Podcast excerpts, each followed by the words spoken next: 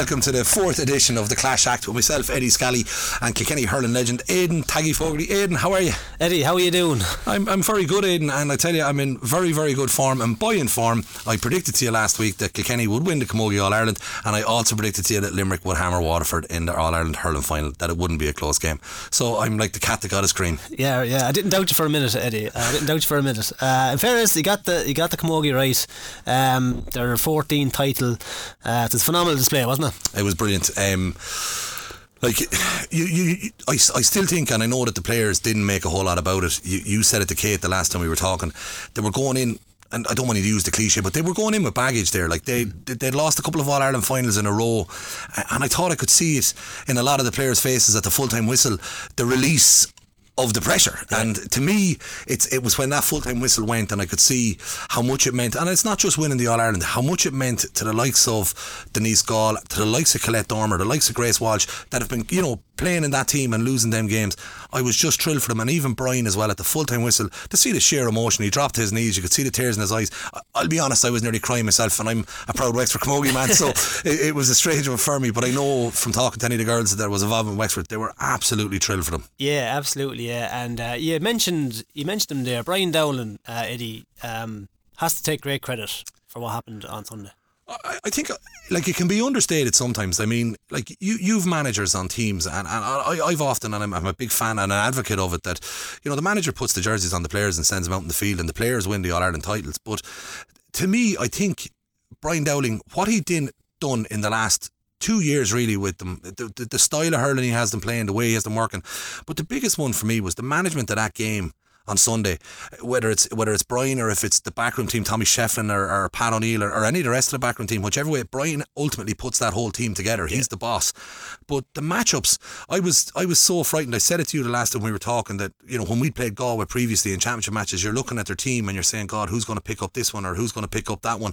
You know, Aoife Donoghue, Niamh Kilkenny are the two that jump off the page to me. But but Brian got all of these calls so right, and then there was such a mix of young girls coming in to that team, like to do what he's done in his first season as a manager of a, of a senior camogie team. I, I, I couldn't have any more admiration for him. I think he's an absolute gem, and I hope that people appreciate how brilliant his performance has been this year as that manager. Yeah, yeah, he was he was full of emotion, and the whole team was. You could see the emotion, and it was an emotional display. I felt like for the first 15 minutes, 20 minutes, I thought Galway were a little bit on top. As you said rightly, they were a physical, physical team and they were throwing everything at Kilkenny. And Kilkenny, they looked kind of even at kind of last gasp but getting in tackles, but they hung in for a long time and then they started to gain momentum. And as you said, the Niamh Kilkennys, the Carrie Dolans, the Ailish O'Reillys, all these kind of big game players for for Galway were nullified. And it was the youth of Kilkenny. Now I know they had a, a good mix. In fairness, they had a good mix, but I felt that the, the youth, the Mary O'Connell, the Aoife Doyle, the Katie Nolans, and if you look at teams over the years, um, you know, teams can go stale kind of too late you lose too much, and then next thing everyone goes, backroom team goes, and everything. But Brian kind of just mingled, mingled in the youth with, with the experience. Now I know he had injuries as well, but at the end of the day, it was actually the youth that kept him in the game for a lot of, a lot of it. Definitely. Uh, like I got a text message during the game and I don't I'm not I'm not calling out players and I, would never do that. I'm not being unfair but I got a text message from one of my friends saying what way do you see it going now? At half time and I said to him I think Kilkenny are going to win because the the room for improvement from the first half. Galway had played very, very well. And I felt Denise Gaule Anne Dalton, um, you know, Meg Farrell, uh, I thought there was more in them, particularly Anne and, and, Denise. Now, to be fair to Anne Dalton, there was a man marking job yeah. done there. The, the Galway centre forward had dropped back to yeah. pick up Anne Dalton and, and balance each other. And Kenny's full forward line wasn't getting ball, and that's where Denise Gaule was. 100%. And, and I think it's very easy. Like you know yourself, Taggy, if you're up playing corner forward and the ball's not going up to you, it's very easy for Eddie Scally or Shane or anybody sitting in the stands to say, "Jeez, Taggy's having a nightmare." But sure, if the ball's not going into you, but I do, I, I felt at half time there was a couple of little moves that Kilkenny could make that, it, you know, you have to bring these into the game. Now, Denise Gaule drifted out the field yeah. at the start of the second half, and again, you know, uh, and this is where the credit's coming into it. Brian obviously seeing that, made that call, brought him out there. Grace Walsh, midfield. Unbelievable. oh, like I, I, I, she got that point. I wouldn't say I know by her reaction of getting the point. It's not something that Grace Walsh does regularly. She's getting slagging um, there for the last few days. I'd say. I, I, suppose what seldom is wonderful sometimes, but yeah. but I, I kind of knew when she'd hit the, the strike at the post. I kind of said, you know, this isn't her modus operandi, but it was a great strike and a great point. But she she was given a job of of, of say holding Aoife Donoghue and, and, trying to keep her out of the game. Mm. I, I I assume that was the game plan there. But what ended up happening was she won that battle and then took over, and this girl had to chase her around Croke Park. Yeah, she was nearly playing too well, you know, and she was holding her marker, and then she went in midfield, and I know it was uh, Aoife got man of the match at four points, but Grace Walsh for me. The work, the working she done in the first half, and then she just opened it up in the second half. She went into midfield, and the runs she was making, she was making direct runs, but she was getting the hooks, she was getting the blocks. It was a phenomenal display by her. It was oh, absolutely brilliant. Literally, and I like. I think sometimes the scorers you know, do win win the awards and the accolades because they do that. And I'm not taking anything away from Aoife Doyle's performance. You know, yeah. player of the match, well deserved four points in her first ever All Ireland final. It was a great performance. But but Grace Walsh, uh, I think the point that she got was the catalyst for Kilkenny to kick on, and the whole momentum was building on. And I just felt her performance in midfield was, was was brilliant. And like it could have been so easy for Kilkenny to drop their heads earlier in the game. Uh, the, the Galway goal, if you, if you watch the Galway goal again, it was very similar to the goals that we conceded in last year's All Ireland final. The ball went in, Orla McGrath. She kind of it was probably the only time in the whole game she got the better of Davina Tobin, I think it was, on that one, and she turned in and she blasted it to the net. Now, you know, it wasn't Davina's fault, it was breakdowns yeah. further out the field. But the heads could have dropped at that point, here we go again type of a thing. Mm. But it didn't. And I think once they got in at half time, I think there must have been calm heads. Let's let's set ourselves up, make a couple of changes around the field, and kick on from it. And and, and that's why I, I accept the players do it on the field. But but obviously Brian done a little bit of homework at half time and said let's let's change this around. But you know it was it was brilliant after that. I, I really really enjoyed it. Yeah, and, and the thing you said there, I I thought they were playing they were playing well. And I think the team themselves knew it. And you said at half time maybe dropping their heads. But you know when you're in a team and you know you're doing your best and you know you're fighting hard and you know you're being like going in for every challenge. I think they actually knew that and I knew Galway were, were coming at them, but they were holding them and they were, they were upsetting them. Like they scored three goals in last year's All Ireland and they only got one this time. But Kilkenny missed three opportunities, Eddie. Like goal there were open goal chances to be fair. Like one of them yeah. you know she she had the goal scored before she dropped the ball. The other one she it was um Doyle put it over the bar. It was definite definite chance. So they could have been seven or eight point winners. Yeah I, I like this is the thing. I, I I know at the full time whistle they won the game by, by three points in the end but it, it wouldn't have flattered them to have won that game by seven or eight points. Yeah right it's it's it's something it happens a lot with younger players. It, it, definitely happened with me when I was playing. It probably never happened with you. You were far too good.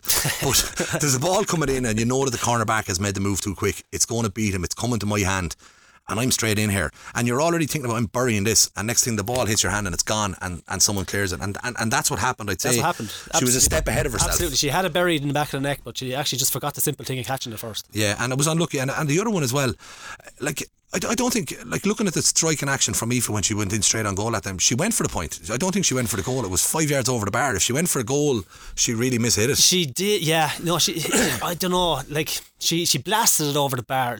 I just feel as a, as a, as a player myself, um, that opportunity, that much time, she had to be going for goal. I just think she, she, she I think she, she, she too much adrenaline going to her head. She had too much time on the ball and, and just struck it struck it over the bar. But um, in, in fairness, you mentioned we mentioned the backs already, and I think uh, Philly Larkin and Pat O'Neill in the backroom team there, and I've marked Philly Larkin before, and he is a tough, tough competitor, and I just felt the Camogie backs that day, there was just a, a, mental steel about them, and there was a bit of rawness about them. They were in their faces. They were they were a little bit on the edge, and that's the way Philly played. And Pat O'Neill said the very same. Yeah, well, I, I, I definitely the, the, one thing like Kilkenny have a number of players that'll always bring a bit of steel. Colette Dormer will always have that bit of steel. Davina Tobin, they all look like real nice people um, standing off the side of the pitch after a match. Davina's an Emerald's woman now. So yeah, yeah, no, but like these, these, yeah. these, these girls, they'll, they'll, get stuck in, and I think, I think you're, you're dead right. Um, Philly Larkin and Pat Nolan, like it was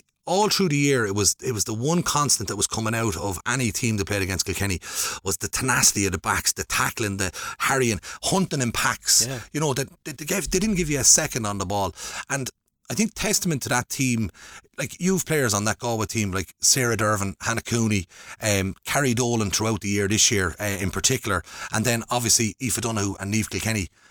th- They were completely blown out of it. uh, Yeah. On, on on Saturday, it was just, it really was. You know, there'll be lots of times in Brian Dowling's career that he'll be accused of getting it wrong.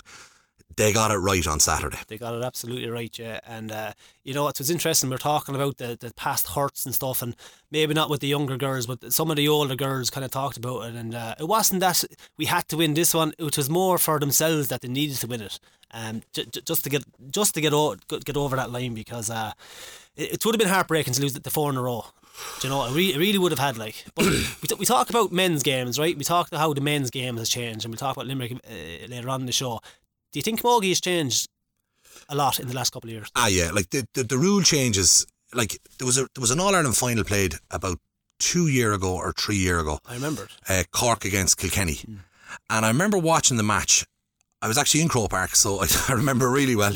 Um, uh, Cork, that day, it felt like every two seconds the game was stopped for a free. And I was sitting there saying, this is 37,000, 38,000 people at an All Ireland final. It's the showpiece of your year for your sport to show them how great and how fun and how fluid the game can be. And it was an absolute, it was a shit show to sit back and watch free, free, free, free. And was that because of the rules back then, or was it because of the standard refereeing? It was a mixture of both. What you had is you had hurling referees refereeing some of the games during the championship, so they'd let certain things go, and you'll see that in club championship matches here, um, and they'll let certain things go. And then when you get to the All Ireland final, I think on that day, the, the referee on the day had a dreadful game.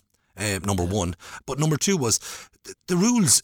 They were just they were too hard to be implemented because the speed and the fitness levels that the, these players have gotten themselves to. So allowing them to introduce the shoulder into the game and bringing contact into the game. How like if I said to you tomorrow to go out and play a hurling match, but there's no contact, you know, you can't. How the hell can you harry and hassle for balls, especially when you've got two really fit people going for the same ball? Um, so I think the rule changes. In fairness to the Camogie Association, they've Yeah, they've they- got they- most of them right. They've went with the times, and you've hit the nail on the head. I think there is the condition of the girls now, and they're well able to take shoulders. Now they're probably well able to take shoulders back years ago as well, but they probably just wasn't implemented, and it was, and it was a free, so they didn't do it. But now it's the conditioning they're in. You know, it's dropping the hurl for a hand pass, hand pass into the into net. The girls' game has come on too far for for that kind of for that kind of hurling, for that kind of skill level. No, definitely, and and I think the players themselves were the people that Yeah. actively pushed for this to be changed. Um, and I'll be honest, if you'd asked me three year ago if they brought in full contact into the hurling game, what teams would it suit? Kilkenny wouldn't have been one of the teams that I would have put up there. Kilkenny were one of the really nice. Uh, when I say really nice now, Kilkenny aren't nice. There were always there was always a bit of cut to them, uh, but they were one of the nice teams to watch. They played a lovely brand of hurling. Yeah. Galway would break a hurling half and, and, and on the back of your head. Wexford will happily do it to you. Cork, 100%. I would have thought when this was brought in that Cork could just win the next five All Irelands back to back. And what's happened is the, the players have improved their own conditioning, they've, they've embraced it. And I, I, I genuinely felt it was a brilliant game on Saturday. It could have been better. There was, you know, I think both teams probably played within themselves for long periods of the game and there was a lot of nerves. Nerves, yeah. Um, but but I still thought it was a, a superb game and come on, five minutes to go. I, I- have to I have to bring it up. Five minutes to go, penalty.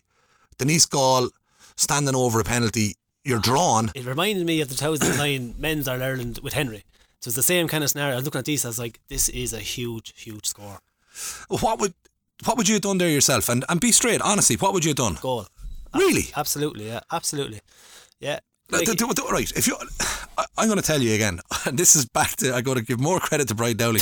there is no question in my mind that this was if if Denise Gaule didn't pick up the ball and say I'm going do to blast this. Denise Gaule asked Brian Dowling what to do? One hundred percent. I think I think there would have been in some way, shape, or form to be at least a look to the line, and and that's something that's happened with me with teams throughout the years. And I don't mean what do you want me to do, boss. I mean you know I'm not going to go for a goal if they're telling me put it over the bar. Um, you know it's a team game, so I'm sure there was a look to the side. Um, Denise, and I'll tell you why. I possibly, and I would have been wrong, and that's why I'm not managing the Kilkenny Camogie team for many other reasons, but that's one of them. But Denise Gaule standing up to that penalty, and this is my take on it. If the goalkeeper had saved her penalty, Galway would be the All Ireland champions now. I honestly believe that that lift would have been like a score to Galway. The keeper saves the penalty. Kilkenny heads drop. A ball goes up the field, and Galway stick it over the bar. And now you're losing by a point in an All Ireland final. If she buries it in the back of the net, you've won the All Ireland. And if she sticks it over the bar, you leave Galway in the game. So you have three choices, and you live and die by one of them. I disagree. I think I, I, know where you're coming from, but I think say if I I'm just relating it back say to 2009 All Ireland, we, we were struggling. Tip were probably the better team on the day. Um, we, we were, it was harder for us to get scores. Henry got the goal, and then the whole thing opened up because we had a bit of an aura, and not again this kind of a, a Kilkenny thing again. I felt Kilkenny had momentum all through that game. They were gaining momentum, and if you look at the the, the, the final quarter, um, the, the the the water break, I felt Galway looked fierce flat. The manager looked even a bit flat, and if you looked at the Kilkenny camp, Brian Dowling was very animated, but the players themselves, they were on their toes. They, they, were, they, were, they were jumping, they were hopping off each other a bit. There were more buzz about them. I felt they had more momentum all through the game in the way uh, of a heart and determination and emotion. So I felt if Denise had to miss that, I felt that they still would have won the game.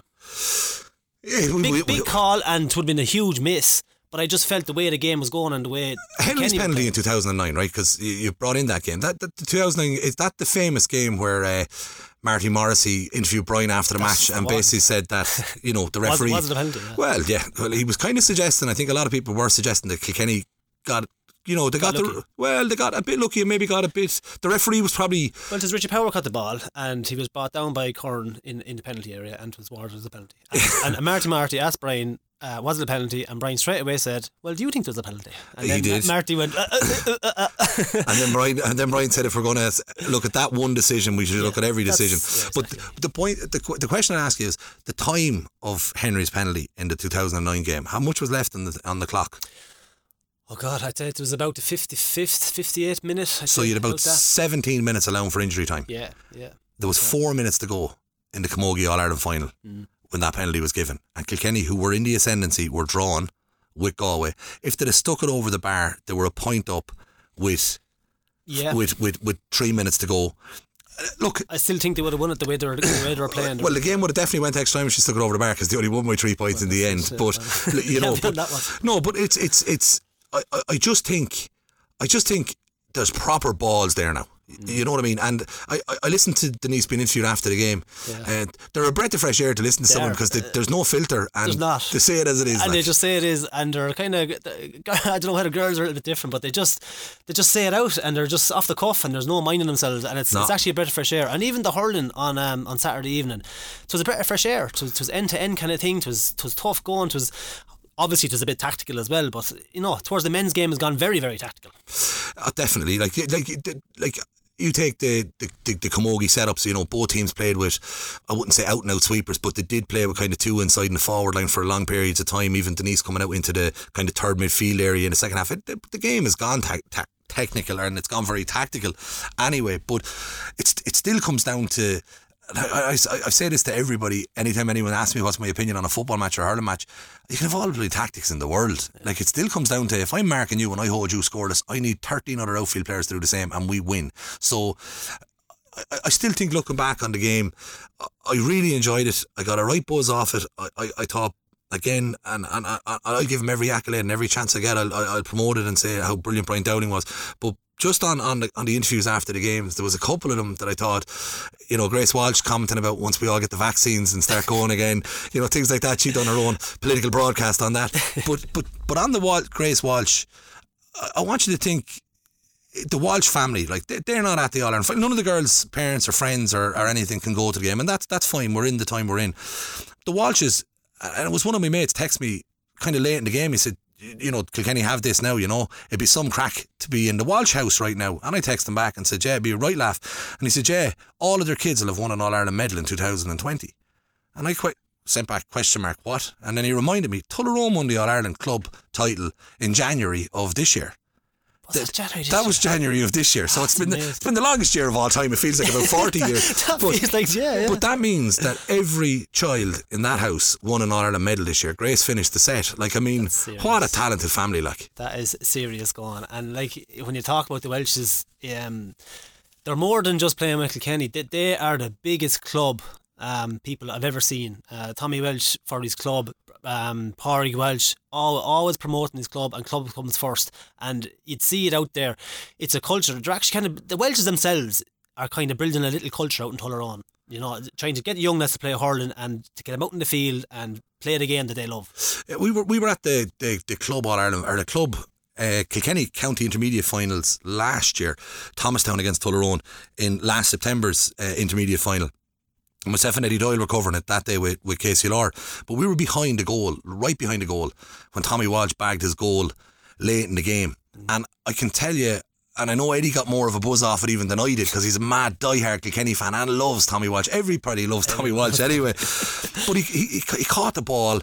He, he, he didn't strike it till he could see the eyes of the goalkeeper and he buried it. There was no saving it, but he, he ran nearly into the crowd and it was just the raw, the scream. I, will never forget it. It was just brilliant. And when the full time whistle went, his dad ran onto the field and the two of them cried and, and hugged each other. And it was, it was just brilliant. Like they're mad for it. And I know he would have been at the I, I assume he would have been at the, the final on, on, on, on he was definitely at the final on Sunday anyway because he'd be covering it for, for Newstalk Yeah, and I'd say if if I know Tommy Walsh he'd have wrangled some way to do something he uh, would have got linesman or some sort of to, to be there for, for yeah, Saturday but y- you know it's something that should be recognised I think I, I didn't see anything about it in media or anything No, being made about amazing. it I, I, wouldn't say they know, uh, Eddie, to be honest. Like, you just forget the year that's in it. You just forget that they're, they're, they're All Ireland champions. well I can name four Walshes that won't forget that they have All Ireland No, medals won this year you know That's but, for sure. but Kenny Camogie, Eddie, is it in a good place? Ah, they're in it. It's oh, uh, it's in a great place, and I think if if they can keep that backroom team together. They're, they're building, so you can see all these young players coming back and coming into the team now, and and, and there's a good few players were out injured this year. Did four or five really household name players. Like I mean, Katie Power is the one that comes to mind in my head kind of straight away. But like she'll be back next year, and she's still young enough for at least three, four, five years at that level, and she's a superb player. Kilkenny, they're in a really, really good place, but you know, it's only three or four years ago that Kilkenny won the All Ireland, and then they didn't win it since. And it's you know, it's all well and good having it on paper that you, you could do it, but I, uh, uh, if you were allowed to have any team in the country right now in Camogie, obviously you'd want to take Kilkenny, but there'll be a couple of big hurting teams coming back. Galway will be back strong next year, and so will uh, Cork. But Kilkenny is in a great place. And Camogie, like, it is very tight. We're talking kind of off air. You talk about the finals. There's only ever a puck of a ball between them. Yeah, it's the setup in Camogie makes it impossible for the two best teams not to get to the All Ireland final. Mm. You, you've you've two group stages, and then you go to quarterfinals for the teams finishing second and third in each group, and the top of each group goes straight through to the semi final. So, I would say ninety nine percent of the time the two best teams make it to the All Ireland final, Yeah. and as a result of the two best teams being in the All Ireland semi final. You end up with a, a humdinger of a very tight battle. And to be fair to Kilkenny, they had Waterford, Limerick, and Westmeath in the group stages, and then they played Cork and Galway, possibly the two best teams as well in Ireland, Cork and Galway. But this is it. They didn't. They didn't do it the easy way. Um, like like right through the whole of the championship. You know, the group that would have been in. You know, you- take that group every day of the week. You know, I'd expect them to win it all the time. But then the problem being in the soft group, and no disrespect to the other teams, but the problem of being in the soft group, it means you're going to be playing somebody coming out of the tough group. Um, whereas if you look at Galway in their semi final, Tipperary are an up and coming team. That they'll they'll be there soon. They're, they're they'll come. But Galway would have had a much easier semi final and. I think sometimes, you know, you win a semi final by a point in a real tough battle and a hard game. You're battle hardened going into an All Ireland final. Whereas if you win a game in third gear going into an All Ireland final, is it, you know, does it, did it, I, I think the games, the tough games stood to Kilkenny. Yeah, that's true. And I think one of the things for Camogie, they play a lot of challenge matches, and they wouldn't have had challenge matches this year, so they could not could, couldn't really gauge it against anything. So I suppose Galway beaten Tip handy enough in the semi final.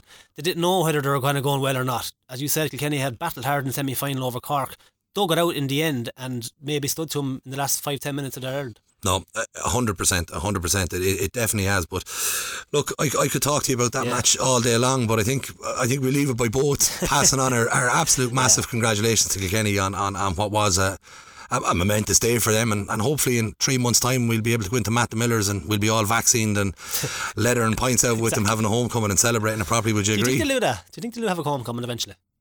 I think they, well, they can't have a home. It would be, jeez, it looks silly. Um, Yeah. a bus parading through the town in May, May and the for- girl, for Nottingham. and the girls getting out hopped off then the following day by Cork in the first round. But I think maybe Recognise it somewhere. I, I think maybe a civic reception inside in the town hall. You'll find that that group of women. I don't know any of them personally, but I'd say if if they're my Wexford counterparts trying to judge by they'll plan a fairly decent party anyway when it Women passes. are mad anyway when they, when they celebrate. This is it, they'll- and, and they'll deserve it too, Yeah, you know. No, but we'll, we'll leave the Camogie aside, and I'm actually going to switch. We're going to change the format slightly. We're going to switch. We're going to do the football first. Uh, we'll have a chat about the football, and then we'll we'll switch back and we'll talk to each other about the All Ireland hurling final, Yeah. um, which was obviously a cracking game. But obviously coming up this weekend.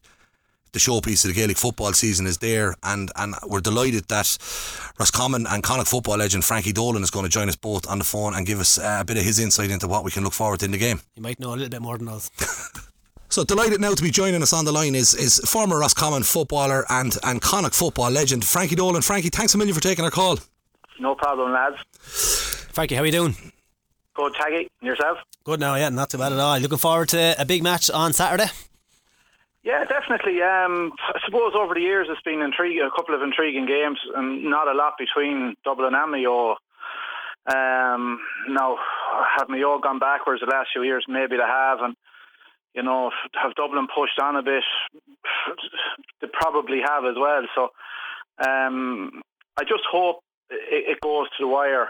But if I was to call it straight up right away, I'd be expecting Dublin to win this game by six or seven points, if not more. Yeah, But I hope I'm wrong. Uh, yeah, you hope you're wrong. Yeah, I think there's 31 counties nearly hoping hoping they're wrong. But you're saying Mayo possibly gone back, but I suppose there, there is new players in the team. You know, there's Conor Loftus, there's Tommy Conroy. These lads bringing pace into the team, which we all talk about. Mayo's full forward line, Mayo's pace. I think they have a new newcomer in, in, in every line. Do you think that will kind of re reinvent this Mayo team? I think James Horan is kind of doing this push up tactic. Do you think their tactics are set up in the best way to play against this Dublin team because a lot of people just hold off Dublin, they let them take their kickouts and they mark them then from midfield up. But Mayo, they tend to kind of push up on the, on the corner backs and put them under pressure straight away, which probably leaves them vulnerable at the back. Do you, do you think that's the best tactic to go with? Uh, Jesus, it, it, it's so hard to know with this Dublin team. Um, is, uh, is James was James Horan at the start of the year expecting to be well a couple of months ago be expecting to be in All Ireland final? I don't think so. Not at not not at this moment with you know with the new players he's introduced, and I suppose with the with the with the draw against um, the Munster champions and, and Kerry being dumped out by Cork and then Tip dumping Cork out. You know, I th- I think it opened up things for Mayo. Um, but like when you when you look at James Horan, Mayo, he they've always been that confidence team that they can go man for man, sort of like Dublin in a way. You know, uh, physically strong. You know, you you say they brought in a couple of good players, young lads, and one player in particular I was very impressed with is Eoghan McLaughlin at wing back. I think he's been a super addition to the to the half back line in Mayo, and he, he can. I think he scored one one two the last day.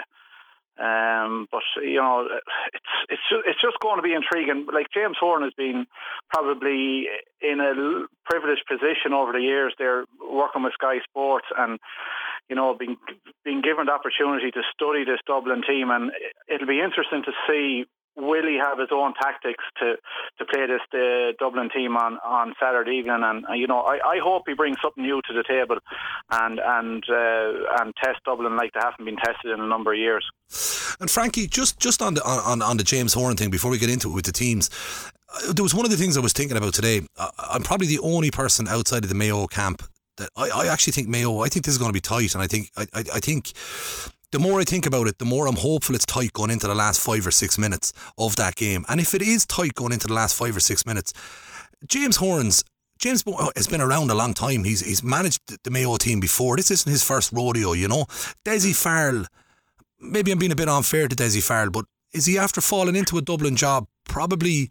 Like, if do you know what I mean, Frank? Is he a little bit green? Like, would, he be more likely to panic with four or five minutes to go in a tight situation than James Horan, or, do you see that even being an issue? I don't know. It's different, uh, Eddie. Uh, Dessie Farrell has been over a number of teams over the last number of years, but this is the Dublin senior football team he's over. You know, he's in a very privileged position. I, I you know, I could nearly, I, I, I nearly managed him myself. You know, these guys are serious footballers, very and, and intelligent footballers. Um, and I know what you're saying with James Horan. He's been there there a couple of times as well, but. Um, I don't know. I just, I just, I, I just see with Dublin's score and power, and I, I think Brian Fenton this year ha, has been outstanding. And Dublin's score and power, their bench that comes off you know, they've serious men on the bench. You've, uh, I think they brought Brian Howard, Paul Mannion, Cormac Costello, Colm Basquel on the last day, and you know, and, and a backline dealing with these lads coming in, you know, it, it's going to ask serious questions of them. I just think, I just think the overall power of the full Dublin squad is just going to be too much for this Mayo team. Uh, so, Frankie, if if, if if if myself and yourself are, on the line, we're we're taking over from James Horan. We're in charge of the team.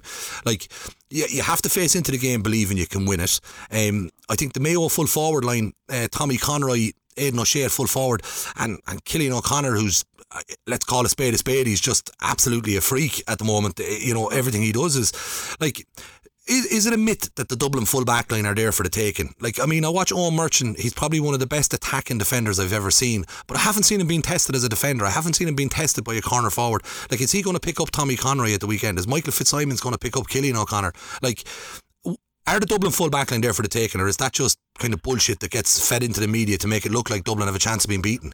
No, I think you have a point Eddie. I, I, I definitely think you can get at the Dublin full back line. Like they've, they've replaced Philip McMahon. Obviously, the legs probably aren't what they used to be. Um, I think the big question is with Mayo, how can they transition from defence to attack?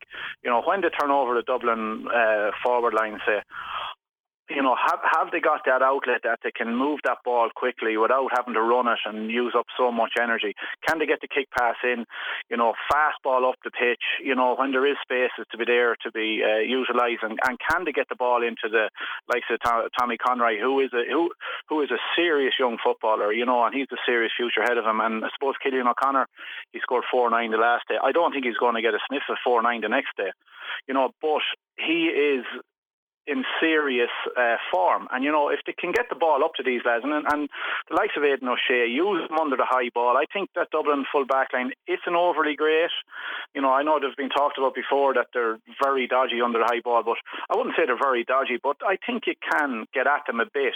You know, but I think Mayo have to be able to have to vary their game a bit and, and not be and not be just bombing ball in on top of Aidan O'Shea for the sake of bombing it in, you know. But I just think I I, I think the tran- transition, Eddie, from defence to attack, can Mayo do that brilliantly, the best they've ever done it, and get good, fast, quality ball up and support runners coming off the shoulder. And I think if they've have any hope of winning this game, I think Mayo are going to have to hit two, if not three goals, and probably 20 plus points. You know, you look at Dublin what they've scored over the over the four games. They've scored six ninety. You know, just... and, and, they're scoring twenty plus points a game. Whereas Mayo on the other side, you know, they scored 10, uh, two fifteen v Leitrim, one sixteen v Roscommon, fourteen versus Galway. You know, and scorelines like that against Dublin is not going to win win them uh, an All Ireland final. But like if they can scored the likes of a 5-20, which they did against Tip, I can't see it happening. But if they could get two or three goals, maybe 20, 21 points, I think they might have a chance. Just just taking you up on that point, Frankie, like. I, I, I, this will this will stop me going home now forever when I make this comment. But is it is it fair to say like eh, Roscommon this year in the championship played Mayo and and in fairness I think uh, like I watched that game Mayo blew them out of the water that day right would you fancy Roscommon in the Leinster Championship? Take Dublin out. Would would you not fancy Roscommon against Westmeath, against Kildare, against Meath? Like, I honestly think that the, the Connacht Championship is probably more, you know, Galway Galway get a Leinster final every year. Um, to be in against Dublin if they avoided them. I think Roscommon would get a Leinster final every year, and I think Mayo would get a Leinster final every year if they avoided Dublin. So I, I, think it's easy for Dublin to whack up them scores. They couldn't score a goal against Westmeath. They played against the Cavan team. Like and I and I revert back to it. I think Galway, I think Roscommon, and I think Mayo would have all beaten Cavan in the All Ireland semi final as well. So, like, have Dublin nearly ended up in an All Ireland final without playing a match yet? Uh, that's a good question, Eddie. and like you, you can't, you can't be disrespecting the other teams that they've played, you know. But they've still scored three twenty one v Meath and and two twenty three against Laois, which is which is serious kicking. But like a thing that I've noticed about Dublin is they're not scoring the goals like they used to get. I suppose new likes of Brogan and Diarmuid Connolly, Kevin McMahon when he was uh, getting more game time, Michael Darragh Macauley, Jack McCaffrey. You know, you know but they're, they're, they seem to be concentrating more on just getting the points. You know, but like if if Tipperary cough up or if if if Mayo cop up opportunities like they did against Tipperary, like Dublin could could could annihilate them, you know, and that's something I suppose the whole nation don't want to see. They want to see a, a competitive uh, All Ireland final and hopefully going down to the wire. Yeah, fine. And you mentioned, say, the semi final uh, again, tip, right? And would you agree that, say, when you're in a game like that and you're winning by 15, 16 points, that you're bound to take your foot off the gas a little bit? And Tip are obviously going to throw everything at the mantelpiece. So, yeah. Um, you know, it's, it's very hard to say, like, oh, they, they opened up Mayo, but did Mayo take off the gas, they took off players, took off McLaughlin, took off to remind them for the next day? You know, it, it was dragging home momentum. And I know as a player myself, in half your head, you're kind of going, right, don't get injured for an Ireland final. So they're saying Tipperary really came at him, but I think it's more the fact that Mayo maybe took the foot off the gas. And uh, just on an Eddie said, like this, Dublin have played Westmeath, Laois, Meath, and, and Cavan to get to this Ireland final. And I think with these teams, they have they're looking up to Dublin nearly too much and giving them too much too much respect. Mayo will not do that and have not done that over the years. And I think it might be a little bit of a different battle coming on on Saturday. Yeah, well, I, I hope you're right, Taggy. Like, you, you got to look back at the Mayo Tipperary game as well. In the first half, Tipperary had a couple of serious goal opportunities which they didn't take. Now I know Mayo did probably take uh, a couple of, of their main guys off in the second half, but if I was James Horan, like players he brought on is probably going to be the players he's going to bring on the next day against Dublin. And like, if you're running through the uh, running through these Mayo subs that are coming in, like Dublin are going to score goals. There's no doubt about that.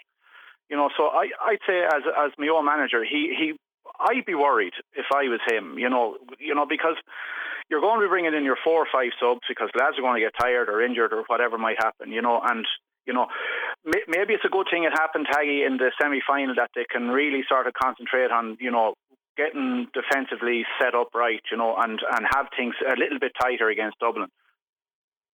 Do, do you feel that, say, bench wise, we all know the Dublin bench, we know lads coming off, Mannion, these lads coming off the bench. Mayo bench is not too bad. It, like to have Higgins, Colm Boyle, Parsons coming off the bench, so there, these are lads that can make a big difference as well. Yeah, I, I think them, them couple of players you mentioned have probably see, have seen better days in in in the Mayo jersey. They've been serious.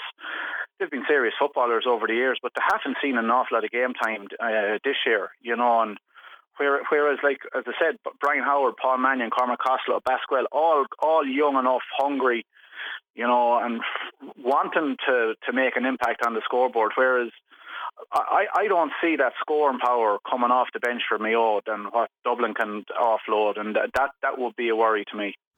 And Frank, is there is there any argument to? I, I always I always try to throw this in, and uh, the lads tend to not agree with me hugely. But is, is, is we wonder why. Is, is there any argument to have right? In the dressing room, you turn around and you say to Aidan O'Shea, early in the game, I want you to go out the field and I want you to pull on Brian Fenton. I want you to absolutely burst them or burst Brian Howard, yeah. do something, and we'll get 30 men in the middle of the field and we'll tear lumps off each other for about five or six minutes and see what's in these Dublin lads. Because I've been saying it to Taggy this year, I'm watching the hurling championship and I'm watching the football championship, and I think COVID has made it the most loveliest game.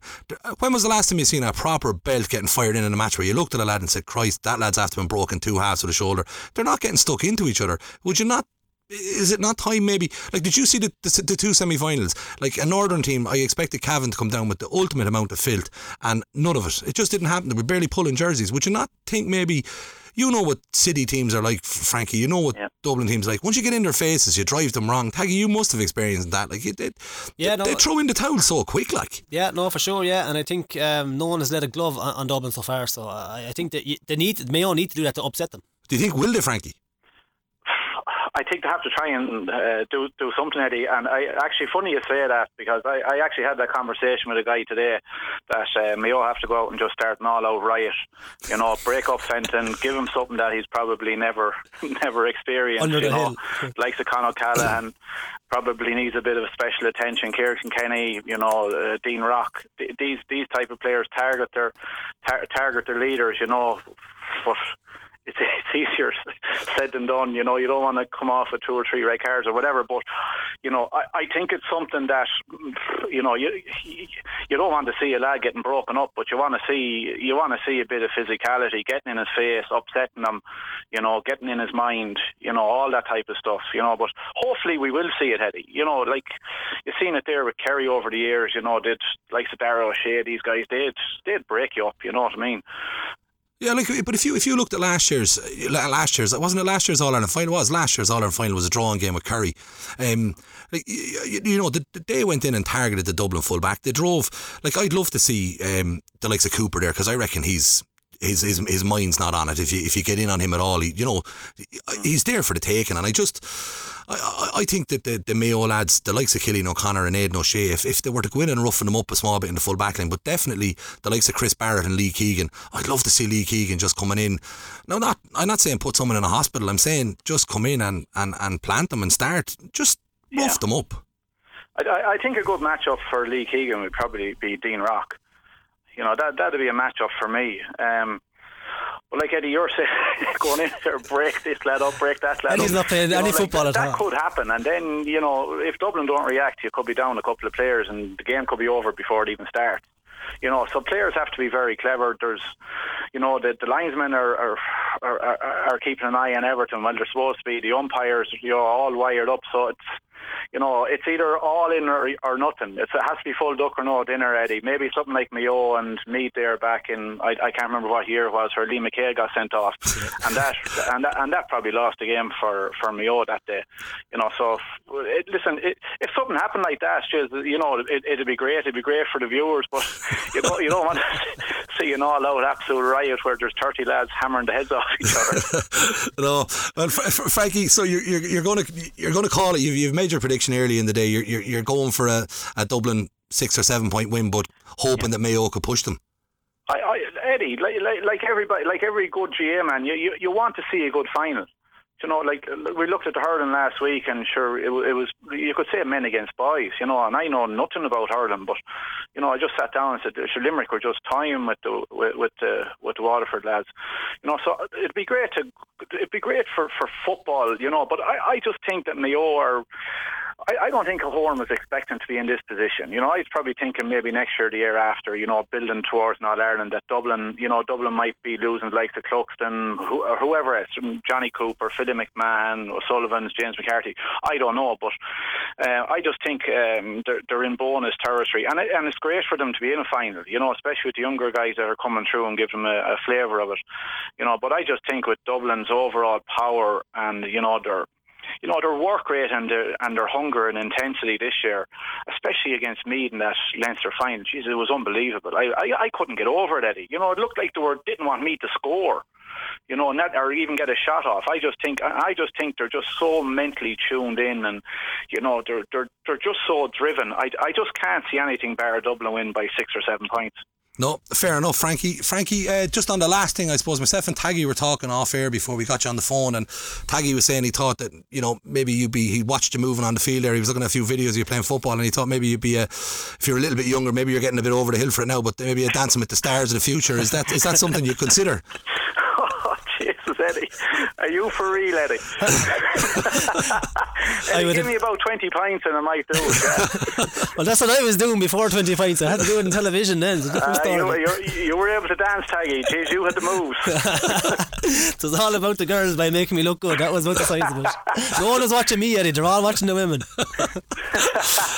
Frankie, an absolute pleasure talking to you. Enjoy the, the All Ireland final on Sunday, and thanks a million for talking to myself and Taggy tonight, or on Saturday, I should say great to chat to you, lads, and enjoy the game. Thanks, thanks, thanks a million, Frankie. Thanks, that, that, was, of course, Roscommon football legend Frankie Dolan. I don't, I have no doubt he won't be going for dancing with the stars if I, can remember him by. I wouldn't think so, but it's, it's, it's a gas there, Eddie. You're talking about Mayo roughing up Dublin and on. We had Gerry McEntee in the dressing room over the years talking to us, just kind of motivational talks and stuff like that, and he told a story where he was so wound up, and the Meath footballer was so wound up. I can't remember what Ireland it was, but he, he, he the, the, the ball was thrown in and it was a big schmozzle and he struck your man a box in, in the jaw and he was sent off.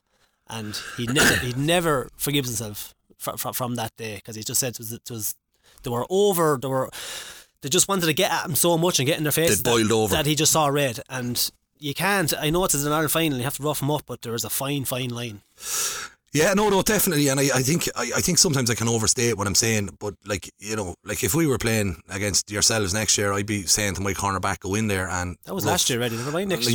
You, I seen you on the line a few times, Eddie. I, but I, I, wouldn't be I wouldn't be saying. Do you know what I mean? A big physical yeah. hit. I think look, look, um, and we'll switch on to the hurling in a second. But I think if you have a situation in a football game, if if, if you watch say Aidan O'Shea catching the ball at midfield and coming down, bombing down the field, and and and, and say for argument's sake, Small or someone comes out, John Small comes out, meets him, shoulder on, and buries him. Hmm. That's given the Dublin team. It's like scoring, yeah. and likewise. If John Small is coming out with a ball and he's met by Loftus or someone with a belt and the ball flies up in the air and he's down in a heap and away Mayo go, the whole of Mayo lifts you know, and I know you don't have the crowd to react to the to the big hit, but I just think.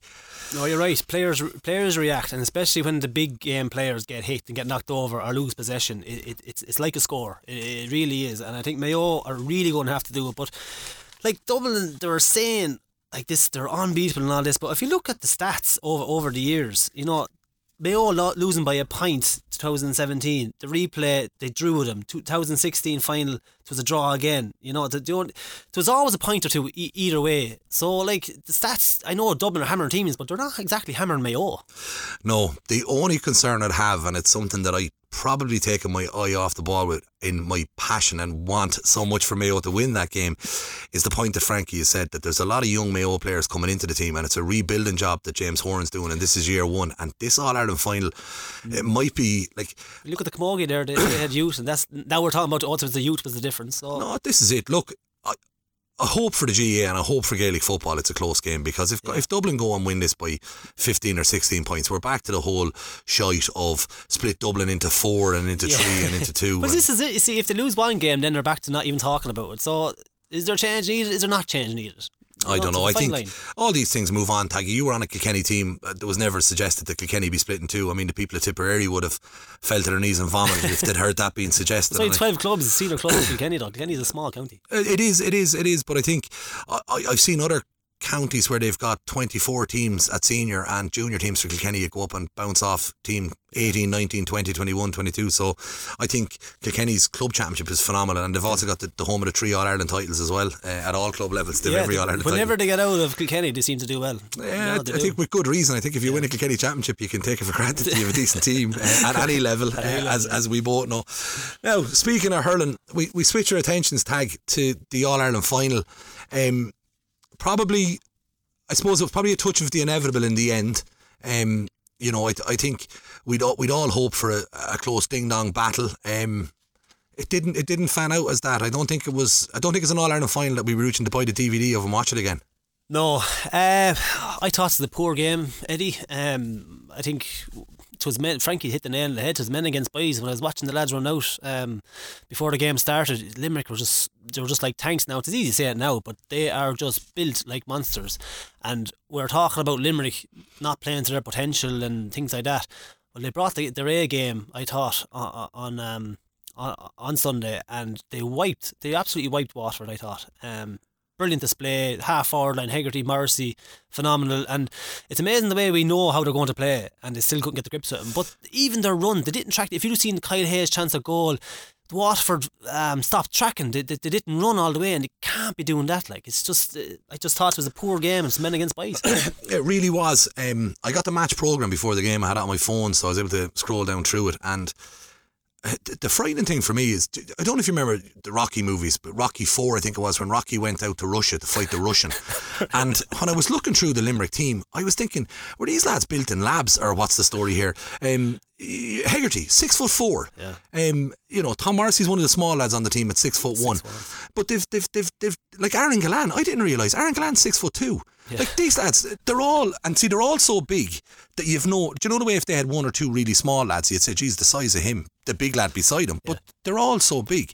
But the point that you make about the, the, we all know the way Limerick are going to play and you still can't stop them. How do you stop a puck out that's been sent like a heat seeking missile to a fella six foot four who's in the prime of his life running onto it and jumping if you're if you're five foot nine or if you're six foot? I mean, their game plan it, it works to a T. But t- t- like a lot of people are saying to me that this is, and you probably won't like the point that I'm going to make, but a lot of people are likening this Limerick team to the Kilkenny team that you would have played on, right? Mm. And I think anyone that's doing that needs to get their bloody heads checked. They've won two All Ireland titles in three years, number one. They've beaten Waterford, they were drawn with Galway going into injury time in the last round. They could have been knocked out. Galway lost their two star players in an All Ireland semi final.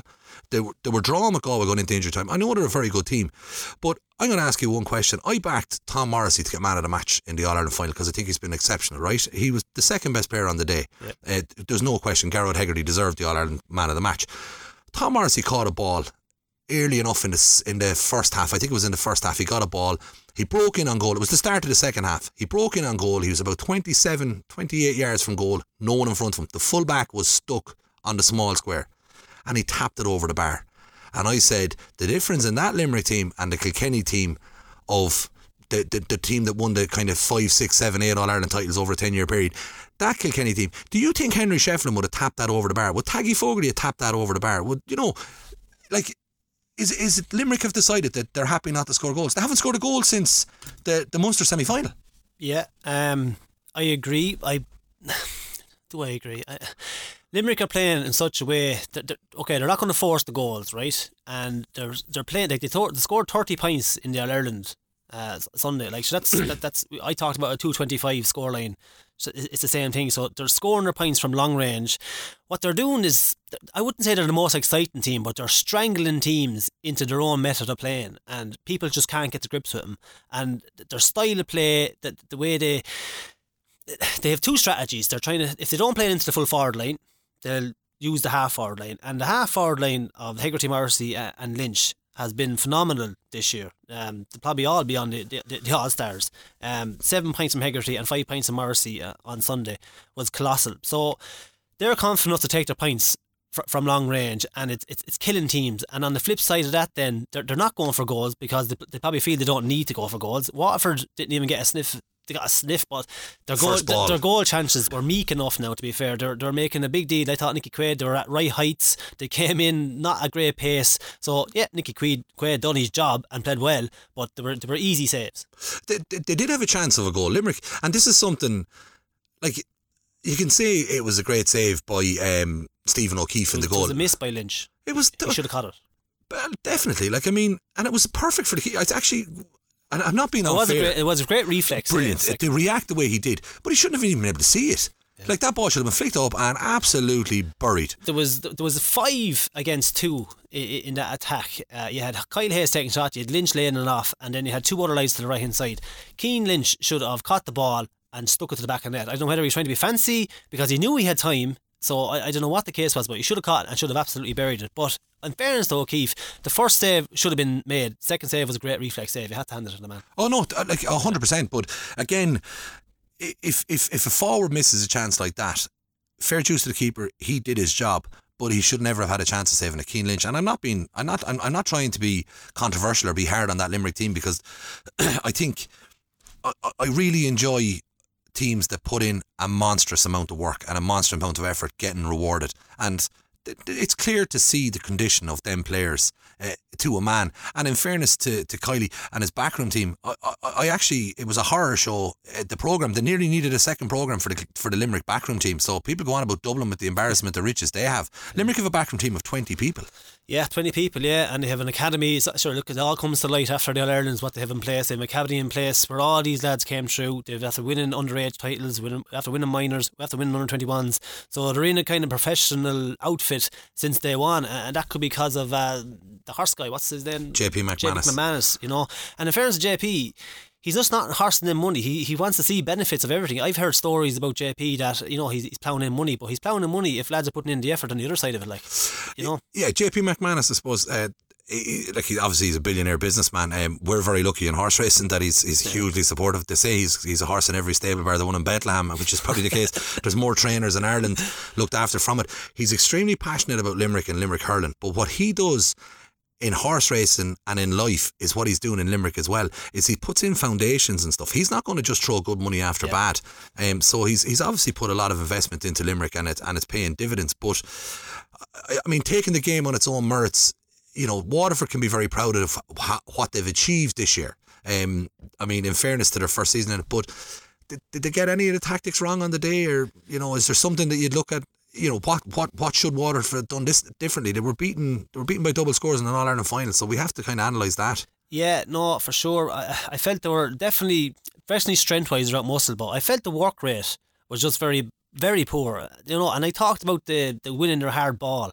And you know, and as you said, we can talk tactics, we can talk tactics until the, the, the, cows come home. But if you don't win your 50 50 battles, you're, you're going to be cleaned out of it. And so the big name players that we're talking about before the game, say the Hutchinson, the Stephen Bennett, uh, Tadhg de Búrca, obviously he went off, you know, Callum Lyons these are all like potential all stars, and then in one game they just fizzled out and, and weren't even seen. So we talk about guys taking the game by the scruff of the neck. You talk about maybe Kilkenny contributing to you know the two sixteen that Waterford uh, scored against them to make them up to be this brilliant team. They were a very good team and they will be around, but are they a great team? Yes, no, because they were absolutely found out in Ireland. I, I'd agree with you. I think a player I've been very hard on all year, uh, Austin Gleeson, was by a distance their best player on yeah. the day. Um, to be fair to him, um, you know, he, he he went out and he hunted and he worked and he done his best. But if you just take it and like like Callum Lyons, I, I said it to you last week that I was, I, you know, it's it's well documented that Callum Lyons has got lots of scores going forward and he's very good. But I, I've had lads that I've worked with before and they always say to me, if you're a back, your job is to stop the forward scoring. Not like if you're playing wing back and you're marking me and you score one point or you score five points and you're down the pub later on that evening saying you scored five points and someone says, well, the lad you were marking scored 110. Did you have a bad game? And to be fair to Callum Lyons, he's had a really good year this year. Mm. But like the two wing backs were absolutely cleaned cleaned, absolutely cleaned out of it. And if you look at, at the flip side of that, right, the men that were doing all the catching, Stephen Bennett and, and Fagan, the first ball that was landed down on top of Fagan and Burns, Burns caught it, sold it right up the field and delivered a great ball into the full forward line. That's setting down a statement. That's saying we're not going to be bullied here today. That's that's all that mentality thing that Limerick brought to it. And I don't know whether Waterford just thought they were going to show up and just perform like they did against Kilkenny in the second half or, or what the hell, but they, they were definitely lacking kind of that, that momentum. Now Limerick squeezed them; they didn't allow it, and Limerick played a near perfect game in what in the way they played, the, the strategy that they play, the short hand passing. Like even their scores, Eddie. Like they took scores. Flanagan got the first score off on the sideline. Gillane over over his shoulder on the sideline phenomenal scores just being slotted over the bar. And if there's a crowd there, they would have been going crazy. But there was no crowd, so it just looked a little bit easy. phenomenal. Yeah, but like even at one stage, and I have to like I, I think again, and I'm not. It's not going to be let's promote Managers Day on on on on on on the podcast, but like, like moving moving Kyle Hayes to wing back, um, this year in the championship. You know, I actually think he, he, he's really it's it was a brilliant move, and yeah. he he was probably the third best player on the pitch. You know, you're three players that probably put in man of the match performances, but his runs from wing back, and it's it's something that irks me. Now he's another monster of a lad. I would not like to have him running at me at no. 50 miles an hour, but at the same time, he, he seemed to have the freedom at Croke Park. It, it almost looked to me like there was a massive opening in the field. Go into that space. Yeah, you're hit the nail on the head there. How many times did we see Hegarty even on his own in the middle of the field? Like on his own. And then Kyle Hayes making runs on his own because Waterford just stopped up. And it, wasn't the lad on the ball. They were chasing the guy on the ball. It was the runners off the shoulders that they didn't track for the overlaps and for the for the for to give the good ball into the into the forward line. They're the guys that weren't tracked, and that's where Waterford, I thought, ultimately nearly lost the game. So if if if you if you were to look at the game again, if Waterford were allowed to play the game again, mm. it would there have been an argument for Waterford to fill the middle third of the field? Um, like it's it's easy said in hindsight, but the, the problem I have with this is if Limerick had played any other way, I would have been stunned. Their their puckouts generally are hitting their their wing forwards. That's the target. That's why you have two joints of men there with it. I know you can go with a short puckout. Waterford's puckouts early in the game, they drove them long down on the Limerick half back line. Yeah. Now they'd played Limerick in a Munster final three weeks beforehand, and they tried that and got beaten. Mm. So why try the exact same thing that got you beaten you know, surely you have to look at it and say, we lost the last day. And what happened was, Waterford set up the same way as they set up in the Munster final, and Limerick beat them by more because Limerick improved. Yeah, no, definitely. Like they, they had they had no real plan B, but it was for me. It was the it was the overturn rate of Limerick um, Kilkenny did not tackle Waterford in the semi final at all. They let them run riot. It was the overturn rate and it was the puck out strategy that Limerick, Waterford run the ball, but straight away they're being tackled by the, the Sean Finns, or even, say, if you look at the full forward line, that Hutchinson and them guys weren't doing. The Gillanes and, and Mulcahy. Mulcahy made a mountain of runs. He was taken off, but he was he was out on his feet. He was out making mountain runs out in midfield. So it was the tackling and it was the overturn rate that really frustrated Waterford. I think Waterford scored eight points from play. You know, so like that, that that'll tell you straight away that they didn't have time. They were probably under pressure. They were taking snapshots. You know, kind of Waterford maybe of old a small bit, and then you, you talk about the bench. No one really made an impact off the bench No. at all, whereas Limerick's did. Yeah, and the Waterford bench, in fairness, had been making impacts all year. I, I, and again, and I'll be I'll probably be shot for saying this, but if Waterford had played Gal- Galway in the All Ireland semi final, do you think Waterford would have been in the All Ireland final? No, I think Galway would have won. You know, and I think Kilkenny, Kilkenny probably, and like as we look back and it look well done to Limerick and fair dues to them, but Kilkenny, you know, had a f- pretty by their own standards had a pretty poor year in the championship this year. They were. I, I think bar 15 minutes of magic against Galway were Yeah. pretty poor Richie in that game. Uh, the first half against Dublin they were very good. The second half they were abysmal. And then against Waterford they did a very good first half and a very poor second half. Waterford played four games in the championship. I think four games or five. Five games in the championship. They played Kilkenny, Clare, wasn't it Clare? Yeah, clear. Yeah, yeah. Um, Limerick and Limerick Limerick and Cork. and Cork. It So, yeah. so to beat Cork, who wouldn't be, in my No. estimation, anywhere in the top four. Nice, nice team. Clare wouldn't be any in the top four. And then they played a Kilkenny team who, who in fairness, were way off it. Exactly. Yeah, that was my point exactly. Even before this, they, they, they didn't. They, when the real challenge came to them, and the only challenge they got was in the Munster final against Limerick, and as you said, Limerick beat them by four points that day, and were a little bit subdued. So, like, maybe we're. See, it's amazing. Hindsight is great, um, but Waterford weren't the team that we expected them to be. I thought. No, I think I think maybe I think we can get carried away and we can get excited And and we can get carried away about Limerick, and I think you're dead right. This thing of a dynasty and all that. they still needed Hegarty in a Munster final to win a free and catch a ball. Against Galway, they were very close to the last 10 minutes. Uh, Joe Canning was taken off, Mannion was taken off. So you talk about physicality and big men. Galway shoved it up to them. Just as much physicality as any team did during the championship. So it's a fine line. You talk about dynasties and stuff.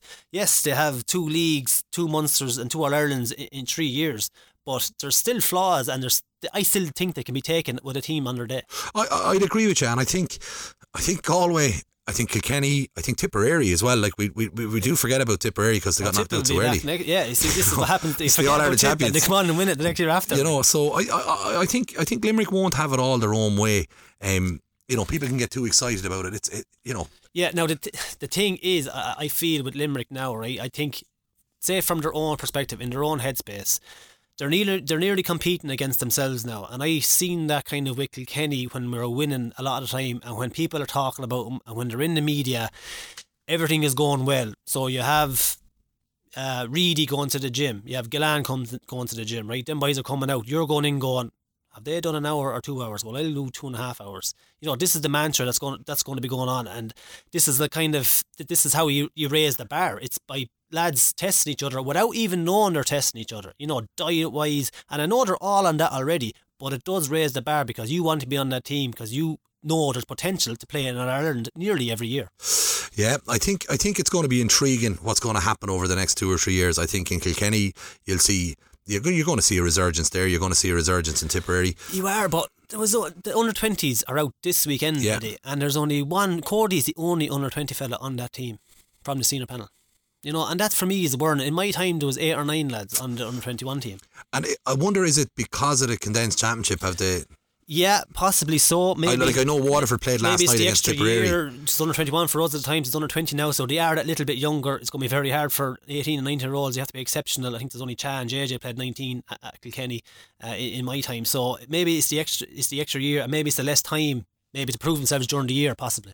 Yeah, I, I, I, I hope it's the case because, uh, like, I think I think in club hurling in Kilkenny, it's in a great position, and when you've got club hurling, you have a foundation, and hopefully you can kick on. I think, like hurling, look, like let's let, genuinely, Limerick won one game convincingly this year. Um, we've been saying it all year that they never got out of fi- uh, into fifth gear. I don't think they were in fifth gear again. On now, I've listened to some people telling me they played the perfect game. Kilkenny scored three thirty in an All Ireland final against Yeah. against Waterford. Waterford, I'd say that was closest. It was so close to being a perfect game. They gave man of the match that day to Brian Cody. Brian Cody. Um, which Two players were just. I was just going to say, was there any players particularly disappointed I with them? think Eddie Brennan scored, I think, 2 1 or 2 2 that day, so he, he definitely lost out in the, ma- of the match award. I'd say he wasn't too happy.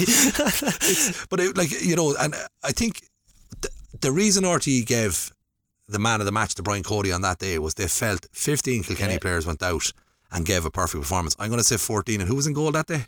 Who wasn't going? Was it David Herity wasn't going? I, I don't know, but I do know Oh, so it must have been PJ Ryan because he was in the year after as well. Yeah, maybe PJ Ryan. That's a Which brings me to my next question: is the All Stars, and and they, they had the hurling team of the year, and it's important that I I, I love the hurling team of the year. Um, the first one on the team sheet is Nicky Quaid, and it's going to be the first one I'm going to disagree with the selection of on course, it Eddie, because it's hardly like you to be controversial. isn't it? no, but like he plays in goal for Limerick. They've the strongest full back line in the country. Yeah. They've the strongest half back line in the country. And they've probably the best midfield and the strongest half forward. They've the strongest team in the country. How many shots on goal did Nicky Quaid have to deal with this year? Yeah, well, this is it. And the shots that he had to deal with basically are kind of um, mishit shots dropping into the goalie, which you should be dealing with anyway. Um, shot, and then and you look at the Ireland final; they were nice heights. Uh, they weren't that they weren't that strong. And I suppose I'd be looking straight away kind of James McGarry in behind uh, Noel Hickey and JJ Delaney and things.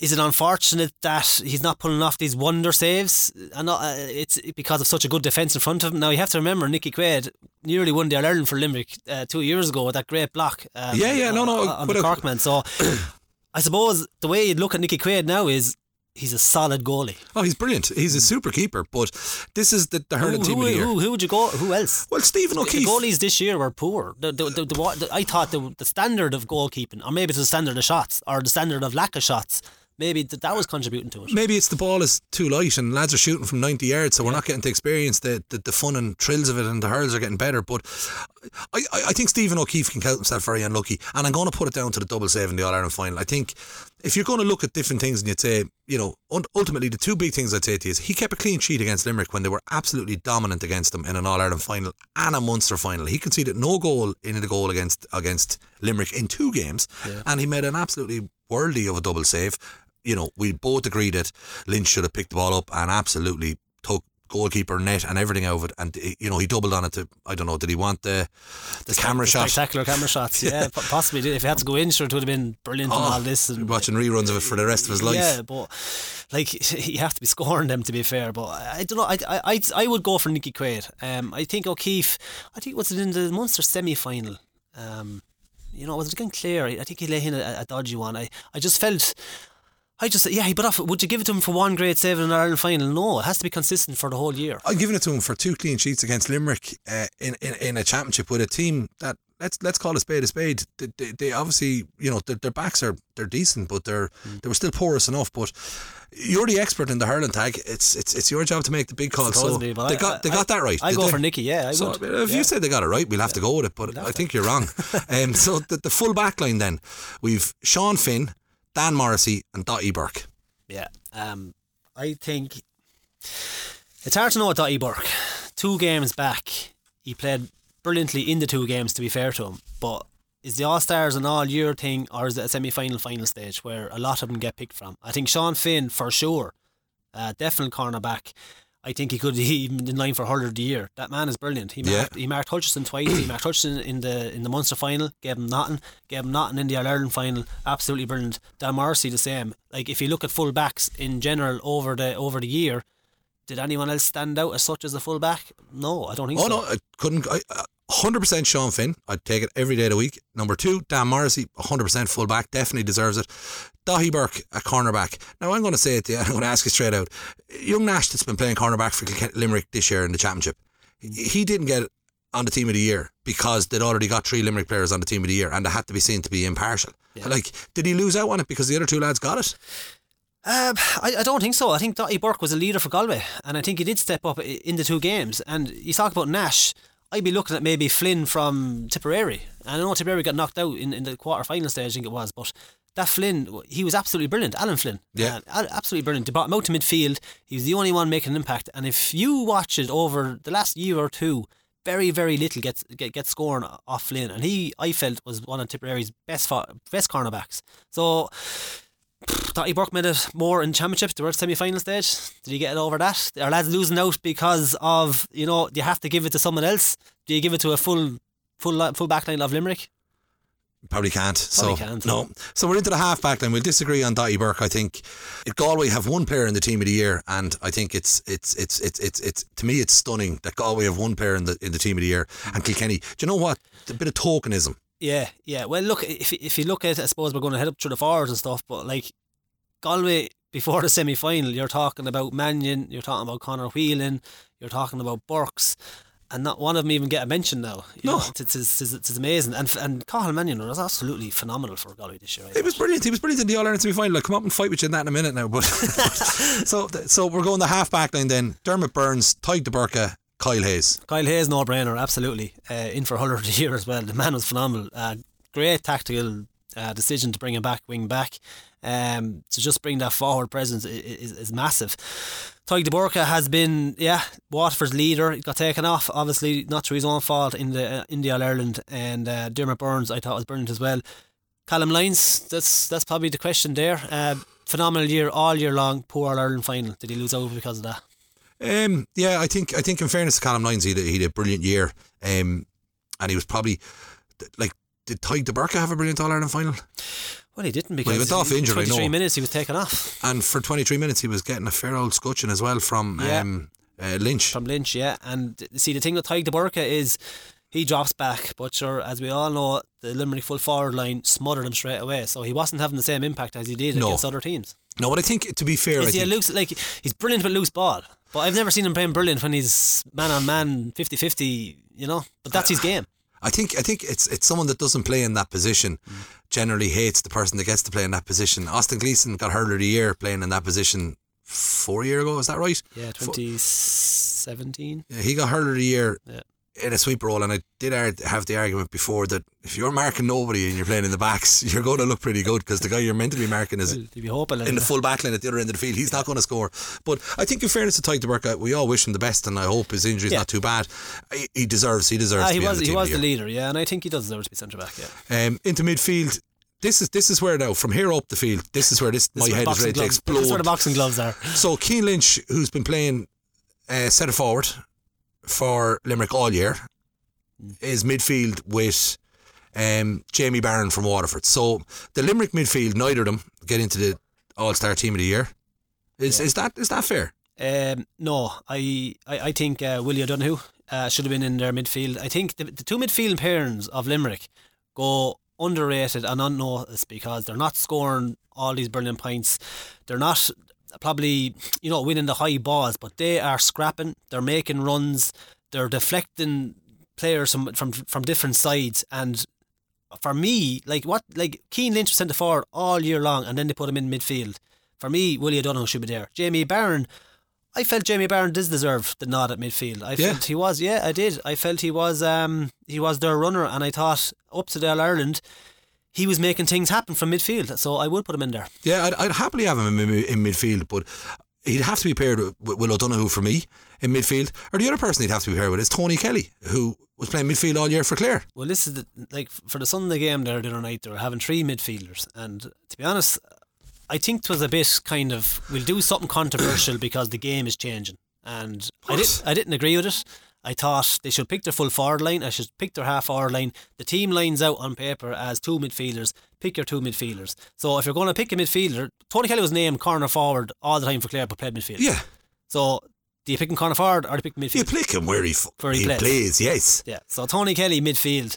Yeah, for sure. So, th- th- look, so some team goes out now next year and decides to play like But they, they could have had Tony Kelly midfield. They could have put TJ Reid in the forward line. At least he'd be a forward and Cian Lynch into his position.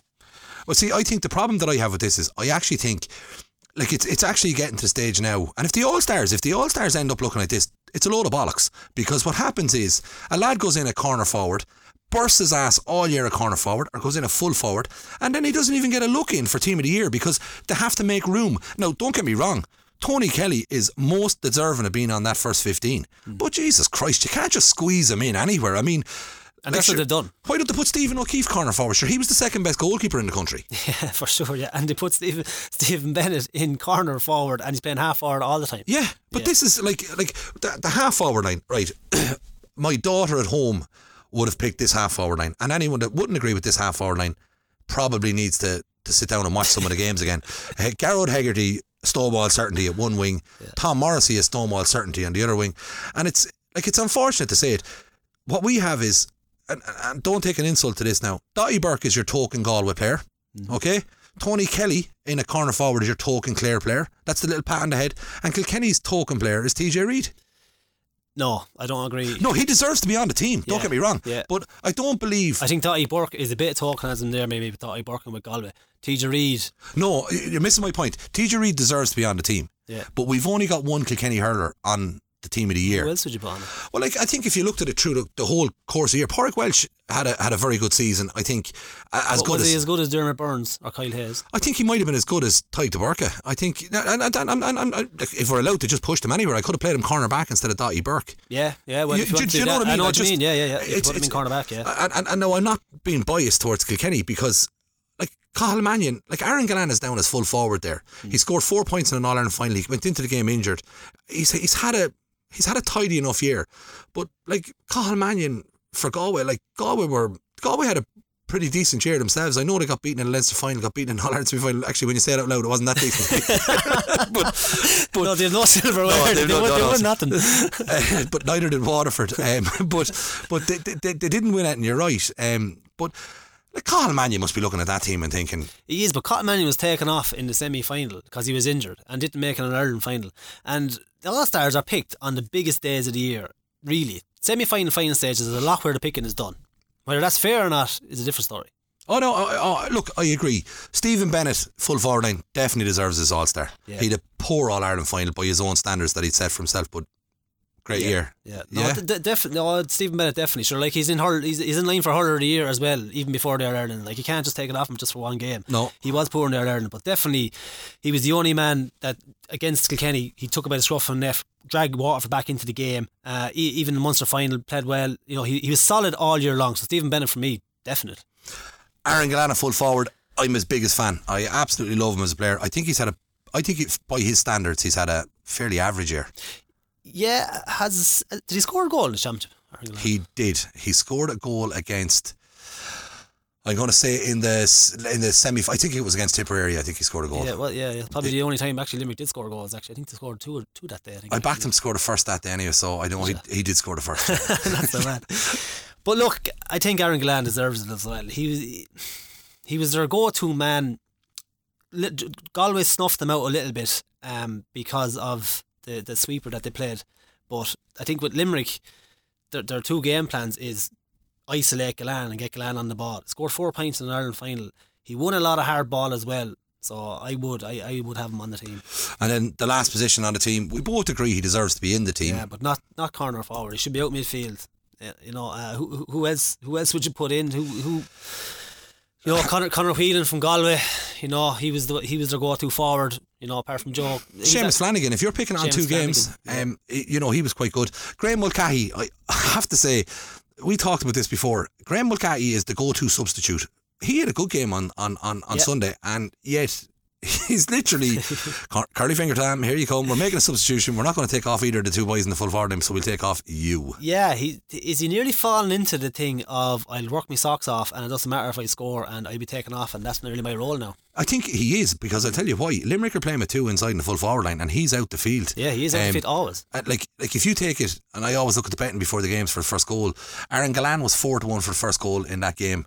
Um, Seamus Flanagan was five to one for the first goal in that game, and Graeme Mulcahy was ten to one to score the first goal, which which would tell you the bookmakers don't get it too far wrong. He's- that's that's that's the game plan they're playing. That's that that's what they do. And I think if you look at the substitutes coming on, the the Reidys and, and the Pat Caseys, they're more direct forward. So I think Kiely is getting the work rate out of Pat Mulcahy. He, he's running around the field, and then when everyone's tired, he's putting on the more direct players to get scores. No, I, I, I, 100%. And I think probably it is at the end of the game, you're getting tired cornerbacks and stuff. They've been given a run is. around. And then you have these lads coming on. And in fairness, the lads are coming on for Limerick. They'd, they'd, they'd make most teams in the county. They'd make the Kilkenny team, I know that. Yeah, and that's the same, I suppose, the same argument you have when you come back to the football. The Dublin subs bench should probably make most other teams in the country too, and big panels. would. Yeah, yeah. And as Frankie made a good point about maybe the, the, the substitutions for Dublin are a bit more youthful, a bit more hungry. Maybe the, the guys in the Mayo team are a bit more past it.